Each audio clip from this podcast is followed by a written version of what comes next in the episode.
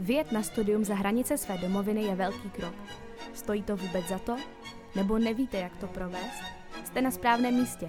Kuba, Oliver a jejich přátelé ze zahraničních univerzit vám poví o svých zkušenostech a pomohou vám se zorientovat.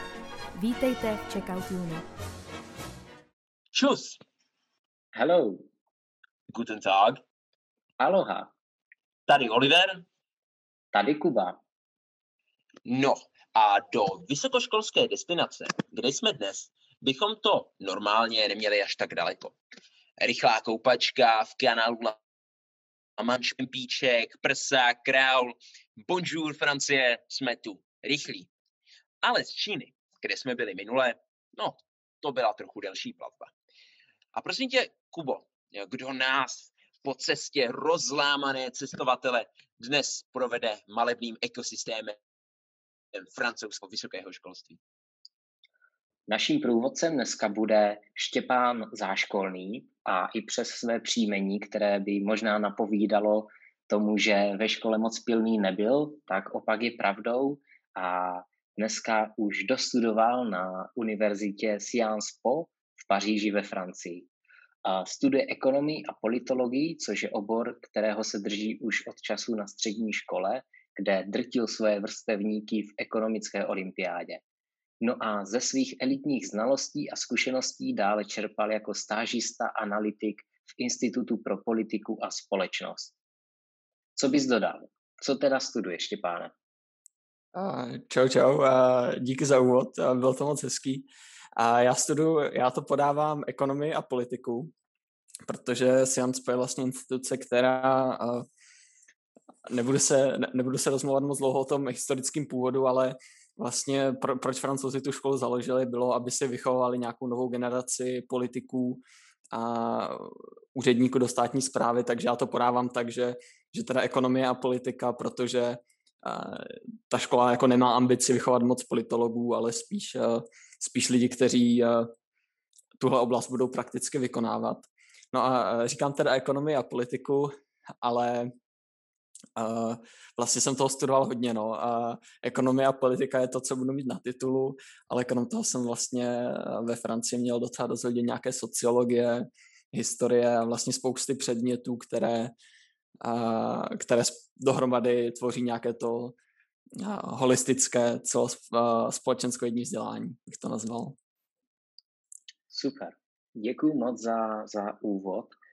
Já na začátek uvedu ještě pár nějakých základních informací o tom regionu, o té Francii, co mají francouzské univerzity společného, jako vždycky, tak uh, francouzské univerzity se moc neliší od našich. Uh, podle našich informací, možná mě Štěpán tak, uh, pak opraví, se na uh, univerzitách ve Francii školné neplatí, je placené francouzským státem a studenti platí jenom poplatek u přijímaček. No a kromě toho univerzit je tam poměrně dost. Samozřejmě je tam ta jazyková bariéra u některých kurzů, ale dá se studovat i v angličtině. Kdo by chtěl studovat ve francouzštině, tak je zapotřebí jazykových zkoušek a, a ty typy, které oni uznávají, jsou DELF, DALF, TCF nebo TEF. Takže Kromě toho je to v podstatě jako české školství, konec konců není to tak daleko od České republiky, člověk tam přijede za pár hodin asi vlakem, takže Štěpán možná mě pak doplní nebo opraví, ale takto zhruba vypadají ty, uh, ty školy ve Francii.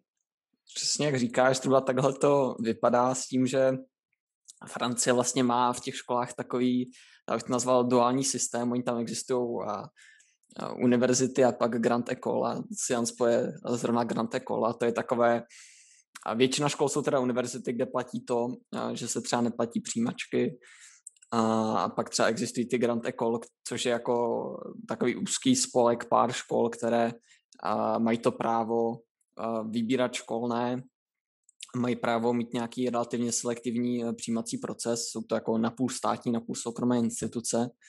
A Sciences je teda jedna z nich, ale když říkám, že třeba jsou selektivní a vybírá se tam školné, tak je to jako o hodně, hodně rozlišný model oproti tomu anglickému nebo americkému. s tím, že ta škola je opravdu nastavená tak, že každý platí zhruba tolik, kolik si může dovolit. Jo? Takže v praxi a pro studenty z zemí Evropské unie je nějaká jako tabulka školného, která je progresivní.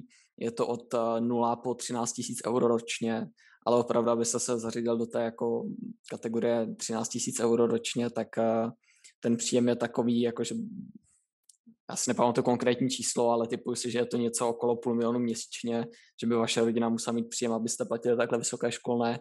No a pak většina teda českých studentů neplatí nic nebo spadá do jedné z těch nejnižších, um, nejnižších kategorií, což se bavíme řádu jako stovky eur ročně. A, no, a já jsem teda nemusel platit nic, nějaké školné mi teda vypočítali, ale a mě to zaplatila Bakala Foundation, za kterou, a, které teda a tuto formou děkuju. A, no a je tam teda ještě zároveň jako hodně štědrý ten systém podpory. A teď mluvím konkrétně o naší škole. Jo? Na jiných Grantekol se to trošku může lišit, ale já budu trošku specifičnější k tomu Sianspo, protože každá škola to má trošku jinak a bych vlastně, no, obecně toho nevím tolik, tak bych rád předal co nejvíc informací aspoň k tomu konkrétnímu. A tak u nás to třeba opravdu funguje tak, že říkám, každý zaplatí to školné, kolik se zhruba může dovolit a naopak, pokud by třeba člověk měl problém s, se zaplacením životních nákladů, tak to nárokové stipendium, které se dává opravdu čistě na základě příjmu, je opět progresivní a jako relativně štědré. Jo? Takže v případě, že byste opravdu, já nevím, byli sirotci, vaše rodina prostě neměla příjmy nebo byli byste v situaci, kde si opravdu tohle studium nemůžete dovolit, tak to maximální nárokové stipendium má zhruba výši toho, kolik ročně budete potřebovat peněz na žití uh, na Sianspo. Takže v tomhle ohledu školné se tam platí, ale ten systém je, bych řekl, nastavený opravdu spravedlivě. Super, super, díky, díky za, za super um, jako komplexní představ o tom, eh, jak, jak to přesně funguje. Určitě jednotlivým jako aspektům se, se budeme věnovat dál, jenom pak se tě asi zeptáme už jako na takové, takové jako specifičnější dotazy, jenom aby, hmm. aby si posluchači vyloženě třeba představili, kolik co eh, stojí, ale jinak si to eh, popsal úplně jako úžasně, takže díky. Ale když to vezmeme teda úplně nějak od hm, jako začátku, jo, ještě předtím, než si věděl, kolik tam co stojí, eh, ještě než si prostě podal vyloženě tu přihlášku, eh, než si zajišťoval stipendium. Eh, co prostě napadlo Štěpána na, na střední škole, že pojede do Francie? Proč jsi vybral školu zna ve Francii? Mm-hmm. Jo, tady možná zklamu posluchače, já jsem si to nevybíral podle, podle té geografie já jsem tak nějak věděl, že jako by to studium pro mě v Česku bylo docela nevyhovující, protože to, co já jsem chtěl studovat, tady vlastně studovat moc nejde. Jo? Já mám takový nějaký jako mix společenských věd, baví mě prostě, když jsou věci rozmanité a v Česku nějakých oborů, kde bych si takhle mohl jako ze všech možných společenských věd vzít trochu, moc není, takže jsem jako věděl, že a pravděpodobně teda budu studovat někde a ne v Česku. A koukal jsem na nějaké britské univerzity a nějak jsem se tam hlásil, některé dostal.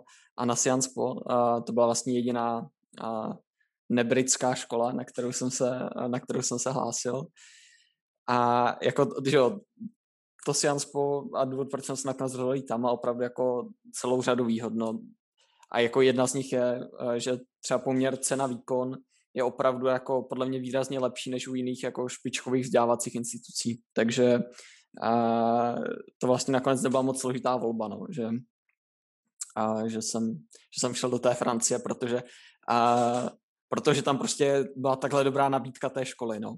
A když to tak řeknu, tak kdyby, kdyby Sciences bylo někde jinde, tak bych jako šel vlastně někam jinam, jo, protože uh, Francie pro mě nebyla, uh, nebyla moc důležitá. No a neměl jsem k nějaký vztah a vlastně to je třeba na tom jako Sciences krásné, mimochodem, že, eh, že to vzdělávací instituce třeba v té Francii a je jich víc, a, ale myslím si, že Sciences je v tomhle jako opravdu dobré. A typicky, když budete zvažovat studium na nějaké francouzské škole, a, tak to bude znamenat minimálně na té bakalářské úrovni studium ve Francii, a ve francouzštině, pardon.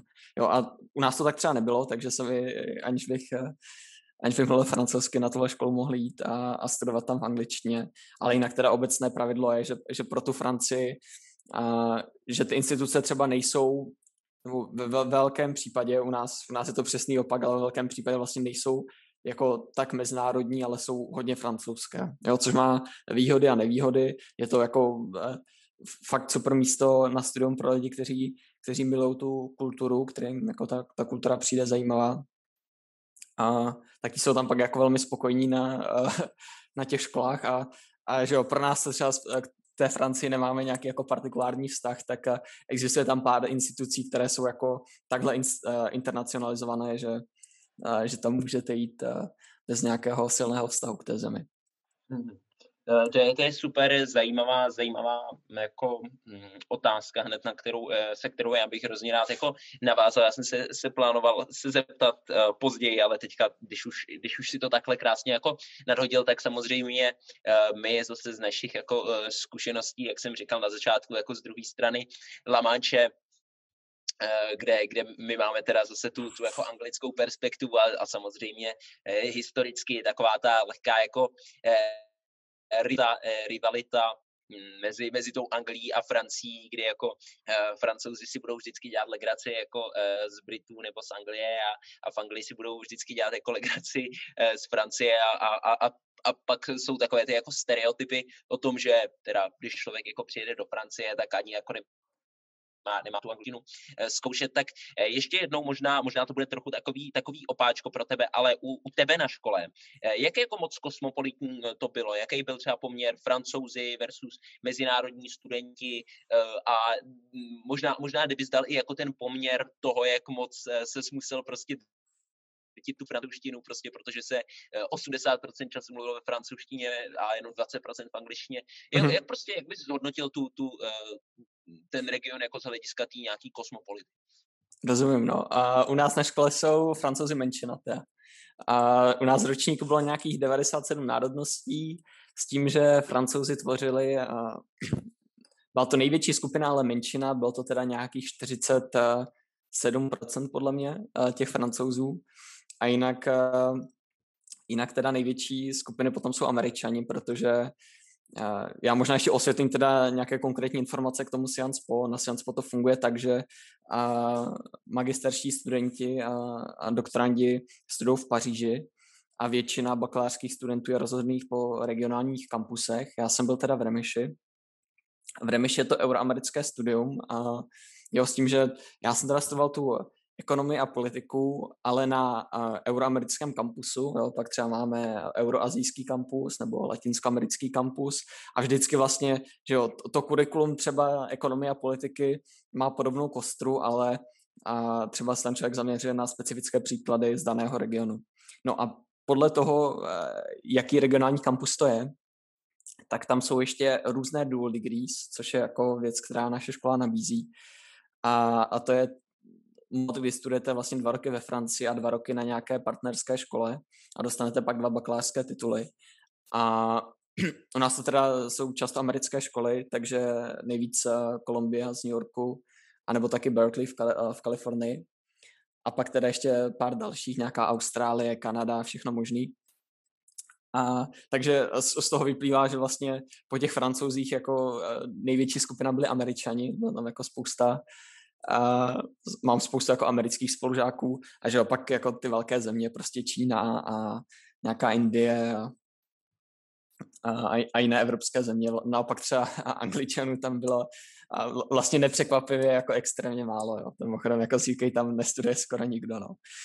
A, těžko říct proč, možná kvůli těch stereotypů. A, takže takhle kulturně jako na té mojí škole to prostředí bylo jako extrémně mezinárodní, tak jako mikro, mezinárodní mikrokosmos uprostřed a, eh, a, a francouzského středně velkého městečka Remiše, to kde jsem teda byl.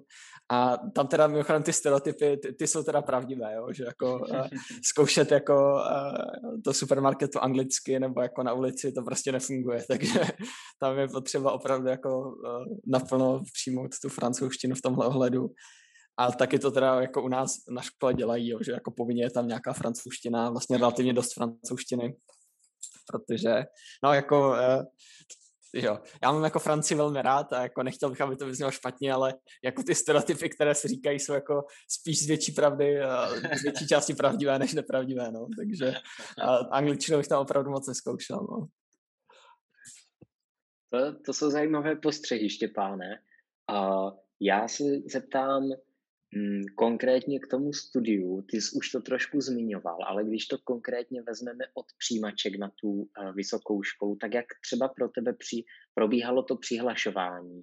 A mhm. ty jsi říkal, že tam je, jakoby, jsou takové dva asi základní druhy uh, těch vysokých škol, z nichž většina je jakoby univerzita, mm-hmm. ale hm, jakoby, když se teda rozhodl že, že by studoval na Sciences Po, tak jak to probíhalo? Šel z někam na internet, poslal svoje CV nebo známky, nebo je to, jak jsi říkal, jako úplně bez přijímaček? Jo, jo.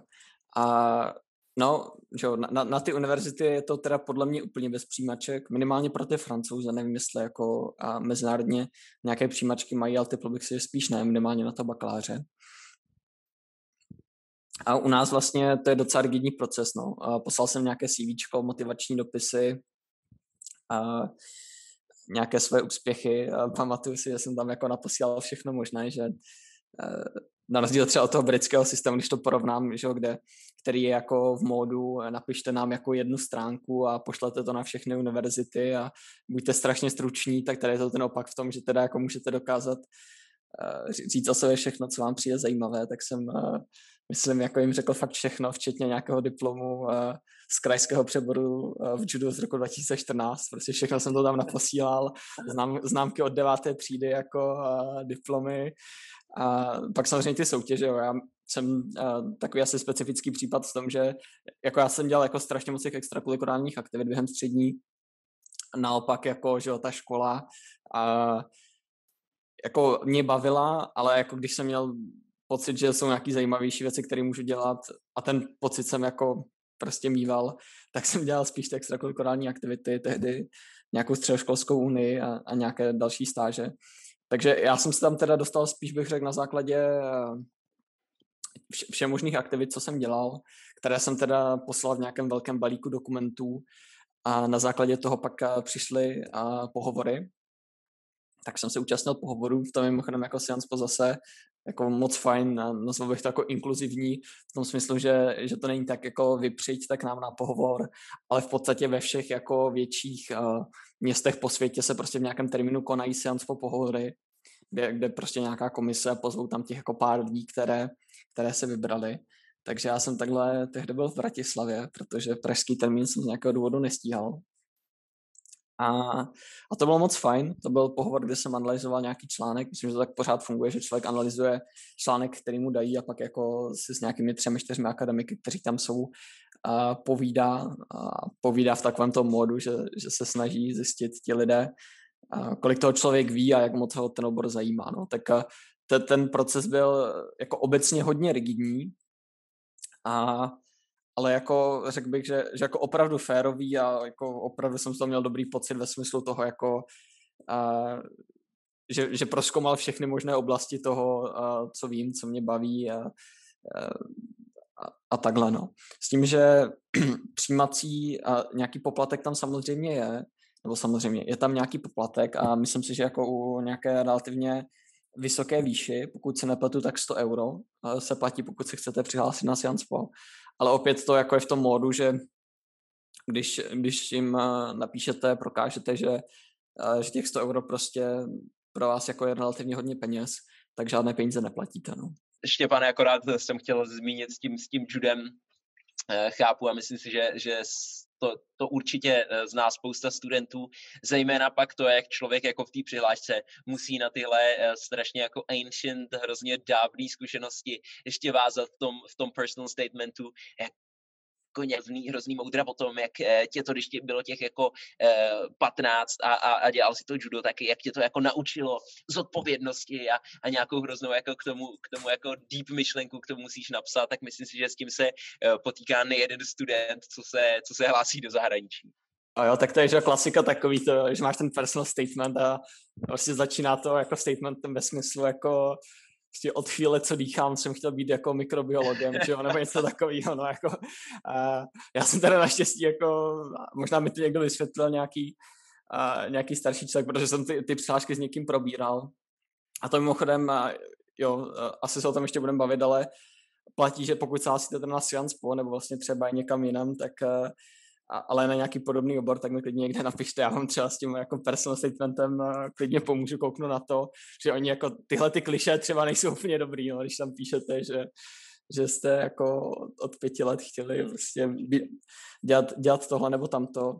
A, ale jo, no, prostě jsem to tam hodil, ale teda jako nepsal jsem do těch personal statementů, jen jsem to tam prostě nadrzo, jako že tam bylo že jo, spousta a spousta nějakého prostoru, kde šlo dát nějaký, nějaký achievementy, tak jsem je tam prostě dal všechny, že jo, a to, Uh, já to takto jako dělám obecně, že mi přijde tenhle jako carpet bombing přístup uh, je jako docela funkční, jo, a vlastně jako, teď možná trošku odejdu od tématu, ale uh, no prostě jako nebát se, že jo, třeba když se člověk může cítit hloupě, prostě jako pokud mu dají prostor, tak jako uh, předvést ty své úspěchy, které se třeba jako nemusí dát na první pohled irrelevantní, ale že ať je to přihláška na školu, nebo třeba když si hledáte první stáž, tak si myslím, jako, že uh, třeba nemáte pracovní zkušenosti, tak nějakým způsobem jako prokázat, že uh, máte třeba nějakou pracovní disciplínu, nebo že, uh, že jste prostě uspěli v něčem a vyžadovat nějakou systematickou píli, tak si myslím, že jako tyhle věci je dobrý prezentovat. Jo. Samozřejmě uh, nějak jako s ohledem na to, že co to prostě je, jo, že uh, nepřihánět to s tím, ale myslím si, že ne, nebát se jako ukázat nějaké úspěchy, když které jako nemusou být nutně relevantní, je prostě podle mě fajn. Hmm, hmm, no, hlavně ono, ono kolik, kolik oni dostanou přihlášek od, od jako eh, perfektních fyzikálních olympioniků a, a debatních no. mistrů, tak je to určitě jako zajímavý uh, tam mít i, i studenta, který prostě ukáže uh, jinou jako uh, stránku svojí, svojí existují studentské kariéry. Souhlasím. Já navážu, Štěpáne, další otázkou, která se váží k začátkům tvého studia. A to je to, jak to chodí s ubytováním ve Francii. Samozřejmě ty pořád jako někde bydlíš v té Francii, takže to je relevantní i teď, ale jestli bys mohl vypíchnout to, jaké to bylo, jakoby, když tam přijel, takové to ten první rok, jak se jakoby nejprve rozhodoval, kde vůbec budeš bydlet a jak to šlo pak dál. Jo, jo, no a já možná budu mluvit obecně, protože ten můj pří, osobní případ byl takový nějaký vtipný. Ve zkratce já jsem se vlastně rozhodl docela pozdě, že pojedu na to seans po tím, jak jsem ještě řešil nějaké ty britské univerzity, takže už neměli místo na žádné koleji, tak jsem tam prostě si pronal nějaký kamilík a no, nebyl moc dobrý, ale pak jsem teda se nějak přestěhoval. U nás typicky, že asi jako všude tam je relativně dobrá nabídka nějakých kolejí. A to, je, to je asi jasné a u nás to třeba funguje tak, že prostě prváci jsou vždycky na kolejích a na druháky se jde do těch, se jde v nějakých skupinkách do bytů. Jo, na tom si potřebuje a typl bych si, že, že jo, to bude obecně platit pro, pro nějaké školy, které se studují v regionech a že obecně platí, že i mimo Paříž, jako ve Francii jsou dobré školy. Tak je, je, je tam fakt fajn, že to ubytování je podle mě jako řádově levnější, jo, než eh, kdybyste třeba šli studovat, nedej bože, do Londýna. Jo, že a, takové nějaké normální ubytování a nějaké garzonce pro jednu osobu typicky vyjde na nějakých 400 euro a, a pak třeba 250-300 euro, že pokud, eh, pokud si pronajímáte nějakou část nějakého bytu. Úžasný na Francii je, že tam existuje takzvaný CAF, což je nějaký jako program sociálního zabezpečení. Jehož součástí je, že všichni studenti nezávisle na příjmech, nezávisle na tom, odkud jste, co studujete. Jako pokud jste student ve Francii a přihlásíte se do tohohle programu, tak vám bude platit eh, francouzská vláda skrz tuhle instituci asi třetinu vašeho nájmu. No, je to nějaká jedna čtvrtina až jedna třetina. Takže z těch částek, které já jsem říkal, a 400 až 250 nějakých e, euro měsíčně. A to mluvím o takové jako střední možnosti. Jo. Oni existují nějaké jako ještě levnější možnosti, pokud jste ochotní udělat nějaké, nějaké kompromisy. tak, tak z tohohle ještě odečtěte čtvrtinu až třetinu na základě nějakých kritérií, které nejsou úplně jednoduché, které vám bude no, platit francouzská vláda každý měsíc. Takže jako co se týče ubytování, tak jako naprosto parádní, jo, že ty, ty výdaje, já nevím, jak to máte třeba vy dva, kolik jako měsíčně platíte za ubytování, nebo nevím, jestli to není jako citlivá informace, ale typl bych si, a, že, že, jako asi to bude výrazně víc než tyhle částky, no, ale je to, tak to je teda jako moc fajn na té Francii, že ubytování je fakt levné a jako ten proces toho ubytování, no, ten není ničím speciální, prostě si najdete kolej a, a případně se na nějaké skupině domluvíte, že jsou skupiny, kde se rovnou schání lidi, kteří jako spolu budou bydlet od prváku, no. Hmm, hmm. Já ehm, ne, ne, že bychom chtěli jako skrývat informaci, eh, za kolik eh, bydlíme, ale já to vidím jako krásný takový oslý můstek, jak, jak plagovat svoji eh, o, o ubytování, kde přesně ty části zmiňujeme. Takže pokud máme nějakého aktuálně hrozně jako napjatého posluchače, který musí vědět, eh, za kolik bydlí Oliver a za kolik bydlí Kuba, tak nabíhejte do naší epizody o, o ubytování, kde to zmiňujeme. Každopádně eh, další cenově mm, eh, by nás eh, jako zajímalo, tak, tak si zmiňoval cenu, cenu ubytování a vlastně už si probral lehce i to, i to školný, ale nás by zajímalo třeba kolik, kolik, zajímalo, kolik, kolik stojí život, jako kolik prostě, nevím, ať, ať už se bavíme o prostě jídlo, pití, doprava a možná kdybys řekl i, i to, škol, jakože specifičtě i jak, jako jaký částky uh, oni, oni tam mají. Sice mají samozřejmě, jak zmiňoval, velice uh, štědrý to stipendium, uh, že mají takový ty jako mm, hodnoty prostě, kde, kde uh, pak uh, poskytují studentům uh, stipendia, ale um, kolik jako jenom, aby, aby jsme to měli jako specificky, asi zatím představit nějaký číslo, tak uh, kolik stojí školní, kolik stojí život? Mm-hmm. Jo, tak ke školnímu a já vám můžu pak dát odkaz, který třeba můžete hodit někde k tomu podcastu, což je to tabulka jako příjmu ve vztahu k tomu, kolik platíte školný. A tady jenom, když, když jako řeknu nějaké náhodné údaje z ní, tak do nějakých 12,5 tisíc euro na, na to není osobu, ale uh, na jednou jako jednotku v domácnosti, kde dospělý člověk je jednotka, jedna jednotka a nějaký jako student nebo dítě je půl jednotky, tak je to do nějakých 12,5 eh, tisíc euro na jednotku ročně příjmu, platíte nulu, což je, že jo, typl bych si, když to střelím takhle z hlavy, je to, to budou takové nějaké jako dva české průměrné příjmy, tak to je, to je nula. A do nějakých 25 tisíc euro na jednotku, jo, tak eh, když to rychle spočítám, tak rodina, která má jako dva rodiče a dvě děti, a tak to teda bude 75 tisíc euro, což je teda něco přes 2 miliony korun, že jo, dejme tomu prostě 200 tisíc, snad neříkám úplně ptákoviny, jako střím to z hlavy ty čísla, 200 tisíc korun měsíčně příjem, tak to je nějaký 3300 a euro ročně školný, jo. A ten top je teda těch 10 700, ale říkám, jako ukážu vám tu tab, tabulku, tu někde můžeme hodit, ale jako závěr je, že prostě jako drtivá většina studentů z Evropy se prostě vejde do nějakého jako 0 až 3 tisíce euro ročně, jo. takže uh, to, to, tohle je konkrétně to, to školné a pak teda to stipendium má nějakou jako podobnou tabulku, která teda akorát jde o něco níž a vypočítávají se tam to, kolik dostanete peněz a opět jako typicky platí, že prostě většina lidí uh, Jo, ono to pak jako vypočítávají individuálně na každého člověka, ale většina lidí fakt do, z Česka třeba ze střední třídy dopadne tak, že nic neplatí, nebo platí nějaký drobák a spíš ještě nějaký drobák od té školy dostanou. No. A, a říkám pro lepší představu a pošlu tabulku, pak je na to nějaká kalkulačka a to bych vlastně, pardon, to bych jako měl říct, to relativně štědré stipendium na základě těch příjmů a pak nějakých kritérií, jako jak daleko bydlíte a podobně, tak to vlastně na to má nárok ve Francii každý student vysokoškolský od druhého roku studia ve Francii. Jo. Takže tyhle ty peníze teda, i když jako byste šli na nějakou univerzitu nebo na jakoukoliv školu, tak je dostanete od druhého roku, co tam budete.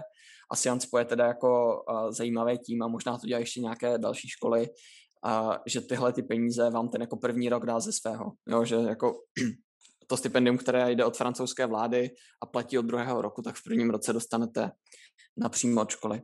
No a co se týče toho života, tak eh, že jako výhoda těch regionálních kampusů je, že nějaké věci jako dopravu moc nemusíte řešit, protože to jsou typicky takové městečka o nějakých 200-300 tisíc lidech, ale vlastně jako relativně malé města, jo, že 200-300 zní možná jako relativně, no, jako to je střední město, ale třeba ta Remeš vyloženě jako je fakt jako taková nějaká vesnička, jo, že člověk jako, já jsem na třeba MHD snad nikdy nepoužil, jo, že to vždycky jako člověk prostě všude dojde pěšky. A, a, a jako typicky většina těch regionálních kampusů na tom bude podobně. Paříž je samozřejmě něco úplně jiného. Tam bude ještě jako o dost dražší ubytování a jasně budete muset platit nějakou dopravu MHDčkem. A co se týče toho života, tak obecně jako věci, které vyžadují nějaké služby, jsou jako výrazně dražší. A je to jako pro ně těžká otázka, to jako neumím vlastně moc odpovědět, když by se mě jako někdo zeptá na to, kolik to bude stát jako měsíčně ten život. A jako pokud si budete eh, vařit sami a, a nakupovat potraviny, tak bych jako řekl, tam připočtěte nějakých plus 20, plus 30% toho, jako, co by vás to stálo v Česku, že každý má ten jako životní styl trošku jiný a je fakt těžké říct jako nějakou střední částku.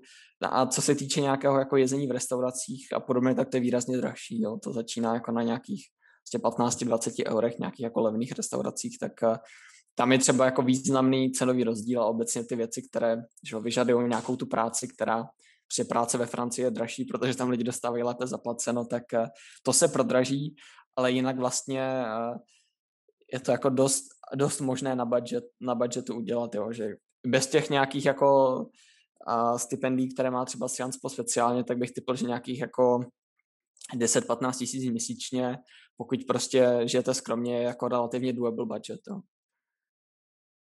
Hmm. Korun.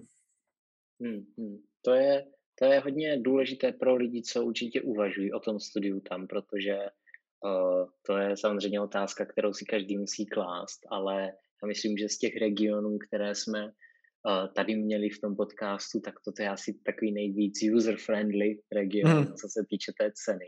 Uh, já se tě zeptám teďka trošku od těch financí odejdu a hmm. zajímá mě ten studentský život nebo ten student experience na té univerzitě nebo obecně na univerzitách ve Francii, jestli můžeš to nějak vygeneralizovat. Jakoby když teda skončí ta přednáška odpoledne, tak máte nějaké společnosti, jak to je třeba v Americe, nějaké uh, kluby, my v Anglii máme třeba různé takové zájmové, dá se říct, kroužky, že můžeš třeba hmm. studovat, že jo, ty, řekněme, já nevím, mikrobiologii a do toho po škole chodit do nějaké společnosti, programovat a tak dál, tak mm, jak to vypadá ve Francii? Mm-hmm. A jo, a jako te, ten eh, studentský život je jako extrémně mezinárodní a je to takový jako, a, já budu mluvit o tom Science Pop, a to jako trošku zgeneralizuju, a takový jako mikrokosmos mezinárodní a uprostřed nějaké jako hodně francouzské, hodně francouzského městečka. A, a opravdu jako u nás to třeba funguje tak, že my jsme malá škola, je tam u nás na kampusu, konkrétně těch kampusů je více, nějakých jako tisíc až 14 lidí, se kterými jako člověk pořád existuje.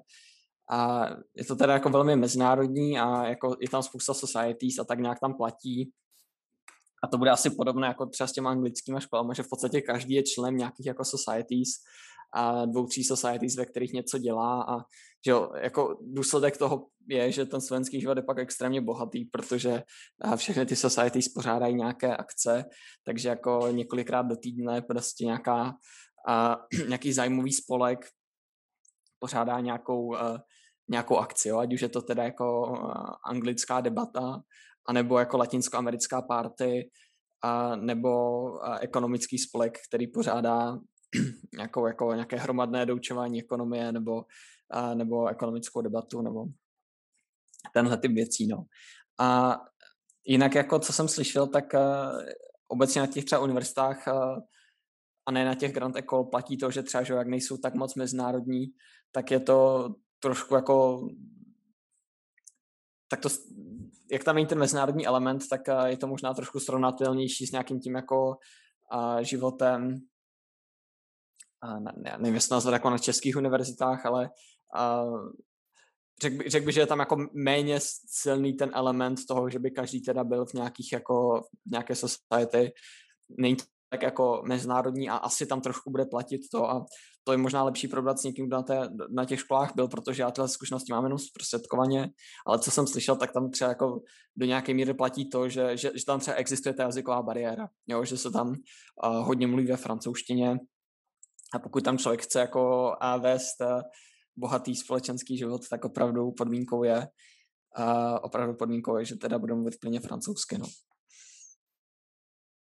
No, uh, tak a ještě teda jedno specifikum, které jsem k tomu chtěl říct, jako Francie je specifická tím, že hodně škol a jako hodně to platí u těch, těch dobrých škol, což jsou jako častěji ty Grand École, pak existují univerzity a existují i jako super dobré univerzity a u těch to neplatí, ale když půjdete studovat do Francie na Grand École, tak ty školy jsou typicky postavené tak, že jsou jakoby jednooborové, jo, že ne, že bys tam studoval jako jeden obor, ale abych to představil prostě jako jednu fakultu jo, v tom českém ekvivalentu. Takže ta naše škola třeba opravdu se tam studují ty politické vědy, do čeho oni teda zahrnou asi, asi, asi jako konvenční termín, teda spíš společenské vědy, který bychom použili v, čes, v češtině, oni používají ty politické vědy. Tak eh, je v nějaké míře omezené tím, že teda opravdu pak studujete s lidmi, eh, se skupinou lidí typicky na nějaké menší instituci a jako většina lidí, které potkáváte, dělají jako hodně podobné věci jako vy. Jo, že já se třeba na škole potkávám s lidmi, kteří, eh, já dělám ekonomii převážně, tak oni třeba dělají filozofii, nebo třeba dělají jako převážně historii, ale určitě se tam nepotkám s nikým, kdo studuje biologii. Jo, takže pokud, eh, pokud byste mě chtěli mít jako že ta Francie je dobrá v tom, že tam jde studovat jako relativně holisticky, ale kdybyste chtěli studovat jako super holisticky, jakože budete studovat prostě uh, že jo, major z uh, political science a minor z biologie třeba nebo tak, tak tohle bohužel ve Francii není možné, to je, je spíš teda a maximálně třeba v těch Spojených státech, nebo co já vím. Ale zároveň teda ještě, ještě do toho skočím s tím, že my třeba máme kon, konkrétně možnost těch dual degrees, jak jsem říkal, teda vypadá to tak, že studujete dva roky u nás a dva roky na nějaké partnerské škole, typicky třeba Kolumbii nebo, nebo Berkeley od nás nejčastěji. A tam dostanete teda toho druhého bakaláře a tam vlastně jako platí, že můžete jít studovat v podstatě cokoliv, jo, takže ono je to jako samozřejmě významně snazší udělat to z toho stejného oboru a uznají vám nějaké předměty a podobně, ale a jeden kluk eh, z Česka, vlastně Adam Štorek, který kterého samozřejmě zdravím, pokud poslouchá, tak ten, ten u nás byl na Science po vlastně o rok výš a pak šel na Kolumbii, dělal na Science po teda ekonomii a na Kolumbii pak jako dodělává teď bakaláře z computer science, jo. takže pokud jako by se chtěli takhle jako super rozmanité studium, tak to vlastně jako jde, akorát musíte jít na ten dual degree a, pak na nějaké té partnerské škole si třeba vzít ten jako rozlišný obor. A s tím, že teda musíte počítat s tím, že to, že to rozhodně nebude snadné. No. Díky moc. Uh, je tam nějaké specifikum? Ty jsi mluvil uh, hodně, jak tam hm, chodí ten studentský život a tak dál, což samozřejmě v určitém smyslu odlišuje ty francouzské školy od, od jiných uh, um, univerzitních systémů ve světě. Ale když tam přišel ty, tak bylo něco, co tě fakt jako překvapilo, co jsi nečekal, nějaké fakt specifikum, že jsi říkal, hm, tak ve Francii asi to bude chodit tak a tak a teďka to bylo úplně jinak a jakože něco, co si fakt pamatuješ, že, že tě překvapilo. Jako může to být pozitivně, ale i negativně, cokoliv. Jasně, no. Um, jako, jak to říct, uh, to, to, to, jako vyzní špatně, já vůbec jako nechci, ale co mě vlastně jako překvapilo, uh, a to je jako tak já začnu jako specificky k naší škole, tak mě tam jako překvapili trochu ti američani, jo, protože, jak říkám, jako spousta těch studentů vlastně na našem kampusu byli američani a jako, že spousta z nich jsou moji jako strašně dobří kamarádi, ale řekl bych jako, že, že tam přišel ten opravdu jako velký kulturní šok v tom, že, že jsem tam přišel na nějaké jako nějaký první den ceremoniálního jako zahájení a, a že já, jako v Česku mám pocit, že se do těch jako škol oblíkáme třeba jako tak nějak semiformálně. Občas si prostě vezmeme košily a když je nějaká jako formálnější událost, tak třeba sako nebo oblek, tak já jsem tam přišel v nějakém saku a teď jsem tam jako prostě viděl spoustu těch američanů v teplákách, tak to mi jako přišlo, to, to, to, to mě vlastně přišlo docela zvláštní, že jako to, to je jiná kultura vzdělávání.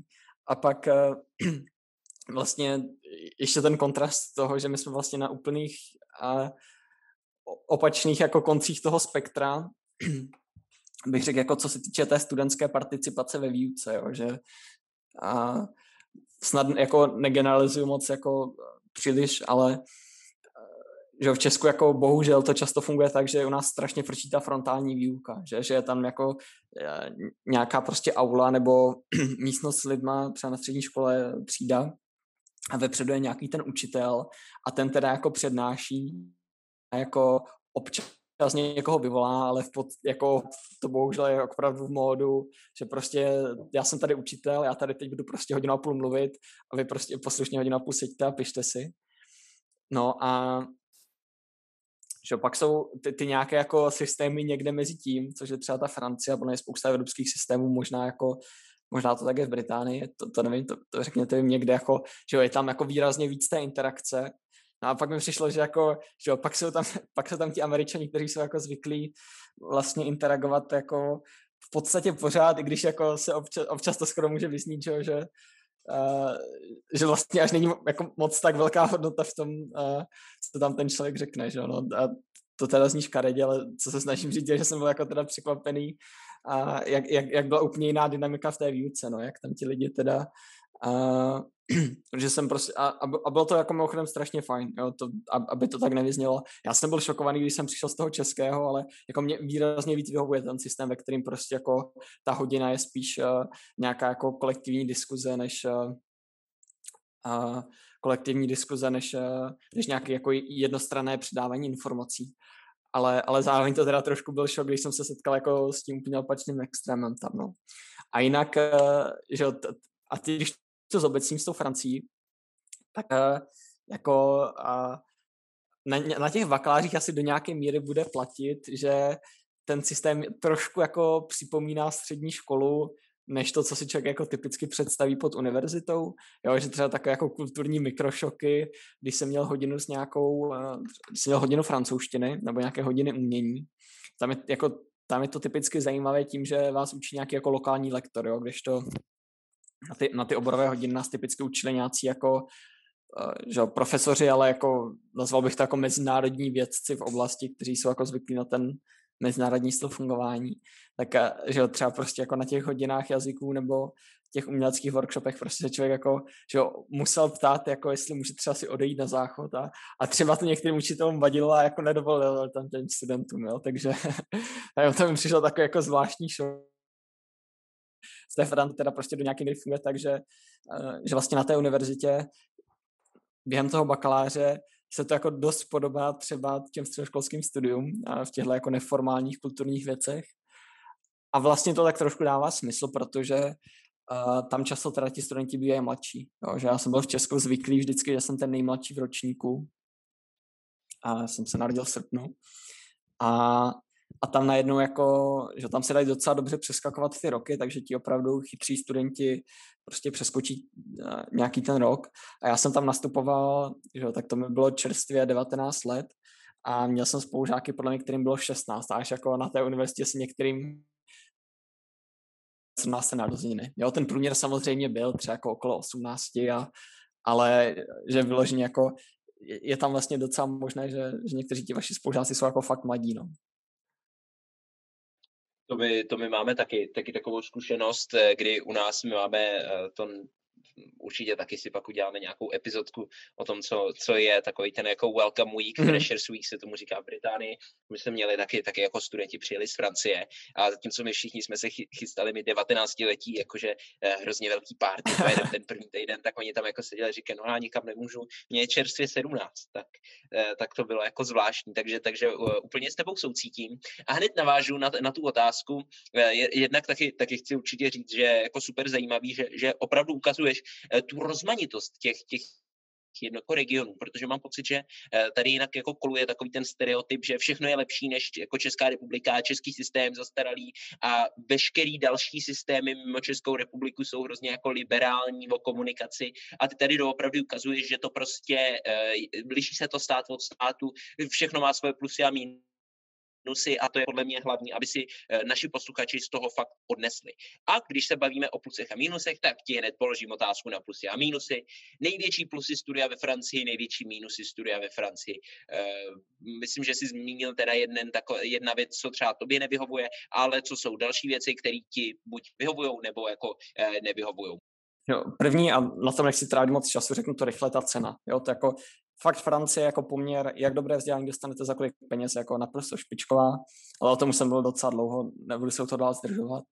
Dále jako, že mě, mě jako strašně bavila ta rozmanitost na, na, na studiích ve Francii a, a to, je, to se jako relativně těžko popisuje, ale třeba, že moje studium bylo koncipováno tak, že a jsem si mohl teda brát předměty ze všech možných disciplín a taky jsem to dělal prostě.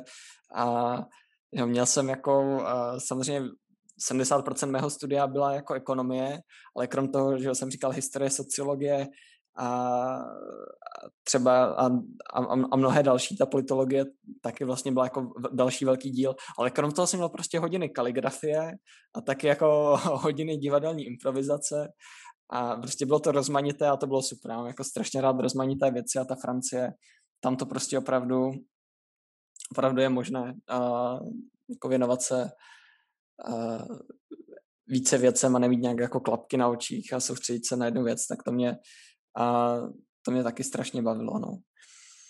Uh, další výhody studia ve Francii, já se teď chvilku zamyslím, kluci, jestli to, jestli to nebude vadit. Uh, jako určitě, co se týče výhod ve Francii, že uh, mnozí ocení uh, tu gastronomii a tu kulturu, která prostě jednoznačně zajímavá. A ten život v relativně malém městě, v nějaké jako malé komunitě studentů je, je prostě taky super. A ta flexibilita, to je, to je jako naprosto úžasná a ta flexibilita, o které budu mluvit já, teda uh, zase souvisí nějak se Science a je do nějaké míry přenesitelná, ale určitě ne absolutně k ostatním školám. U nás to teda funguje, když studujete, tak jste buď na tom dual degree, což jsou dva roky tam a dva roky jinde, nebo, nebo na takovém nějakém 2 plus 1, uh, kde, kde jako u nás v podstatě nejde třetí rok studovat na Science Po. Jo? To jako buď uh, buď jedete na nějaký Erasmus nebo na nějakou jako výměnu a vlastně někam po světě a typicky je jako doporučováno, abyste jeli tam a do toho regionu, se kterým studujete, takže já jsem třeba měl jedna Bostonskou univerzitu a, do Spojených států a tam trávit část svého třetího roku. A zase je to jako dobře finančně podporováno, takže a, ta mezinárodní zkušenost tam přichází vlastně docela samozřejmě. A já jsem si to teda ještě udělal tak, že já jsem měl teda na toho půl roku jet do toho Bosnu ve třetíku a potom půl roce mě vlastně už škola jakoby nechává dělat, co chci, což vlastně je, uh, což je vlastně teď. A teď je můj šestý semestr a já, a já jako pracuji na plný úvazek, protože jsem, jako já osobně došel k, k závěru, že že mě jako mnohem víc baví dělat praktické věci, než třeba trávit ještě víc času v tom akademickém prostředí, protože, protože pro mě je třeba do nějaké míry frustrující. Já strašně rád dělám jako věci, které mají nějaký dopad a třeba mě trošku mrzí, když jako investuju hodně energie do nějakého třeba researche, jehož závěrem je, že, že si to přečte nějaký profesor a nějak to ohodnotí. To je samozřejmě super dostat takhle zpětnou vazbu, ale já jsem třeba od jako relativně brzkého věku jako pracoval a a došel jsem, dostal jsem se jako zajímavým příležitostem a viděl jsem, že jako když něčemu věnuju energii, tak můžu jako uh, že jo, měnit věci ve světě, které mi přijdou fajn. A, a proto třeba já jsem už docela jako spěchal k tomu, abych, abych brzo začal dělat uh, reálně praktické věci, uh, třeba místo toho studia. No a, a to teď dělám, no. A takže, takže mi jako ta škola dala tu flexibilitu v tom, že když jsem si splnil všechny kredity nějak dřív, tak teď mám prostě na první semestr oficiálně prostě od nich klid a, a já už, já už teda pracuji a, a, a jsem takhle spokojený, no. takže i, i tahle úroveň flexibility teda je něco, co, co není úplně běžné a čeho si jako na tom studiu strašně vážím. Hmm, ty jsi říkal, Štěpáne, že už pracuješ. Tak eh, co dál? Eh, kromě té práce, hmm, jako plánuješ změnit třeba zaměření, nebo plánuješ zůstat ve Francii, vrátit se do Česka, nebo na čem teďka zrovna pracuješ? Dej si klidně nějaký shoutout, eh, nebo řekni posluchačům, kam se mají podívat, kam, kam, dají, kam mají dát follow, takže teďka je tvoje chvíle, kdy si můžeš jako pěkně nazbírat bodíky pro sebe. Super. Uh, hele, uh, shoutout, uh, na čem dělám. Jo, kde mi můžete napsat a prosím napište mi, nejlepší asi Facebook. Já jsem v tomhle trošku boomer, já nemám Instagram a nic podobného. Mám teda ještě LinkedIn, ale typu bych si, že posluchači mi spíš teda napíšou na Facebook, tak Štěpán Záškolný, když tak mi napište, pokud vás bude něco zajímat. A že jo, já, jako mě baví ta rozmanitost, já dělám na jako různých věcech. A během posledního půl roku jsem vlastně pracoval na ministerstvu školství, kde jsem se podílel na designování nějaké reformy přípravy učitelů, jo, takže to, co se vlastně do učitelů na pedagogických fakultách hustí, aby z nich pak byli dobří učitelé. A pak jsem pomáhal jednomu e-sportovému týmu s datovou analýzou. Nevíte, tak e-sportové týmy jsou jako, a vlastně, že trošku pomáhám, takové ty organizace, kde jsou lidi, kteří hrajou počítačové hry a dostávají za to zaplaceno. Je docela dobrá profese. A, a teď teda pracuji většinu energie svoji věnu teda práci ve firmě, která obchoduje na finančních trzích, no a dělám tam analytika. Ale z těchto jako, tohle jsou věci, co mě baví a mě prostě baví dělat rozmanité věci, ale jestli jako můžu něco říct nějaký shoutout našim posluchačům, tak jako pár informací, které bych jako rád předal je, že že rozhodně rád teda pomůžu každému, koho třeba by zajímalo studium buď třeba ve Francii, třeba konkrétně na Sciences Po, nebo třeba nějakého podobného oboru, jako já studuju, tak jako fakt klidně mi napište a rád vám dám třeba feedback na, na vaše personal statementy a podobné věci, nebo nějaké dodatečné informace. A pokud by se náhodou třeba jako že jo, našel někdo, komu by přišlo zajímavé ty věci, co jsem teď říkal, že dělám, tak jako opravdu budu moc rád, když se, když se mi ozvete, protože třeba co se týče nějaké té práce na ministerstvu školství a vzdělávání, tak to je něco, na čem mi jako hodně záleží. A pokud vám na tom jako taky hodně záleží, tak já jako bych strašně rád pomohl lidem, kteří a, lidem, kteří jako mají ten entuziasmus k těmhle tématům, se dostat na místa, kde, kde jako můžou tenhle svůj entuziasmus nějak jako praktikovat a pomoct tomu vzdělávacímu systému. Takže jako pokud, pokud vás třeba zajímá vzdělávání a vzdělávací politika, tak jako budu moc rád, když se dáme do kontaktu a třeba, a třeba vás budu moc propojit s někým ohledně nějaké stáže, protože jo, tohle je důležité a, a, a byl jako strašně rád a jsem strašně rád, když se mi jako čas od času podaří a, takhle někoho propojit a, a vede to k nějakému dobru. No. A pokud vás samozřejmě zajímaly jako nějaké, nějaké z těch dalších věcí, co jsem říkal, třeba ten e-sport nebo, nebo finanční trhy, úplně nejlépe, kdybyste třeba byli jako softwaroví vývojáři, kteří, které zajímají jako finanční trhy, tak jako, že taky jako prosím ozvěte se mi, pokud kterákoliv z těchto věcí vám přijde zajímavá, protože uh, jako, je, jako hodně rád poznávám chytré lidi, ale jako, že úplně ze všeho nejradši teda jako poznávám chytré lidi, se kterými má ještě nějaká jako synergie, že bychom spolu třeba mohli dělat něco zajímavého, no, tak um, to budu samozřejmě velmi rád, když uh, říkám, jako Facebook je asi optimální platforma, normálně s ně přejte do přátel napište a já budu jako velmi rád komunikovat s každým, kterému nějaká z těch věcí, které jsem teď vyjmenovával, přijde zajímavá. Super, super. Myslím si, že ti, nebo doufám, že ti, že ti napíše spousta, spousta lidí, protože přesně to, co říkáš, je hrozně důležitý, proto my vlastně i tady se snažíme dělat jakousi, jakousi osvětu. A teda, aby jsme to nějak jako uzavřeli, tak eh, zase taková velká katarze, že francouzské univerzity jsou mm, zatím z těch jako regionu, co jsme navštívili, tak, tak asi ta Francie bude jako nejblíž nebo bude nejpodobnější eh, školám eh, a univerzitám, které máme tady v České republice. A mm, za nás eh, teda velký palec nahoru, protože je to úžasná určitě jako volba pro studenty, kteří nechtějí vynakládat velké sumy za školné a chtějí to mít uh, kousek domů, takže um, myslím si, že i, i Štěpán vám to, vám to schválí, my vám to schválujeme taky. Skvělá volba.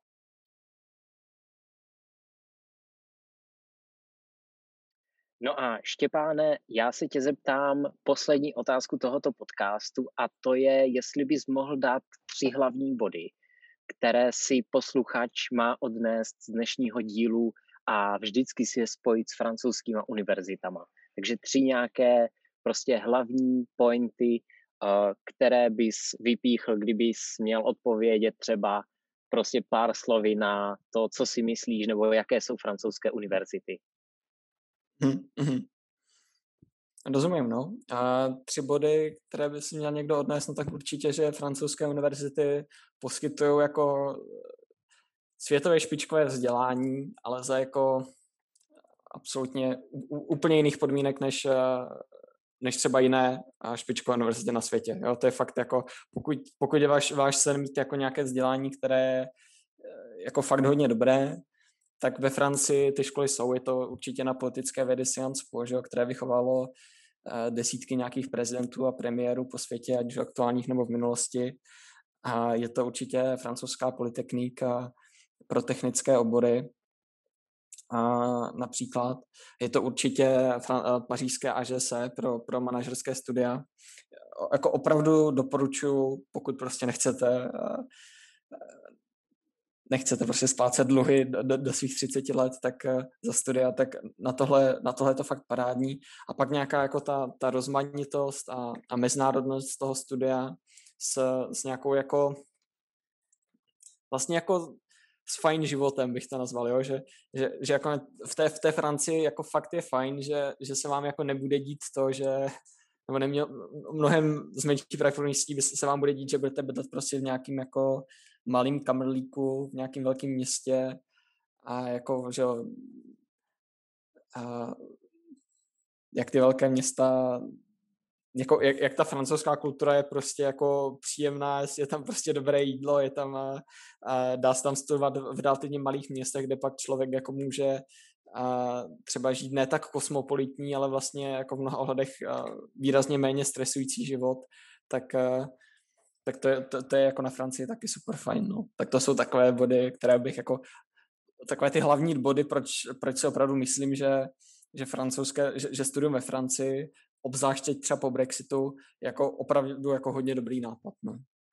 Super. Štěpáne, my ti strašně moc děkujeme za všechno, co si dnes nám a našim posluchačům předal. Eh, teďka já bych měl samozřejmě říct, dejte nám na Instagramu vědět a, a takové, co, co vás zajímá, což určitě máte-li dotazy na nás, na Štěpána, ptejte se, my vám moc rádi odpovíme. Každopádně teďka budeme ještě sérií eh, dále cestovat po světě, ale už nám vlastně teoreticky můžete házet eh, náměty na to, co byste od nás chtěli slyšet. Potom? No a zřejmě se nám v Ázii líbilo, takže v příštím díle se vrátíme na východ a tentokrát si zainovujeme v progresivním, studentsky atraktivním Singapuru. Takže budeme se na vás těšit příště. Čau. Čau, čau. Ahoj.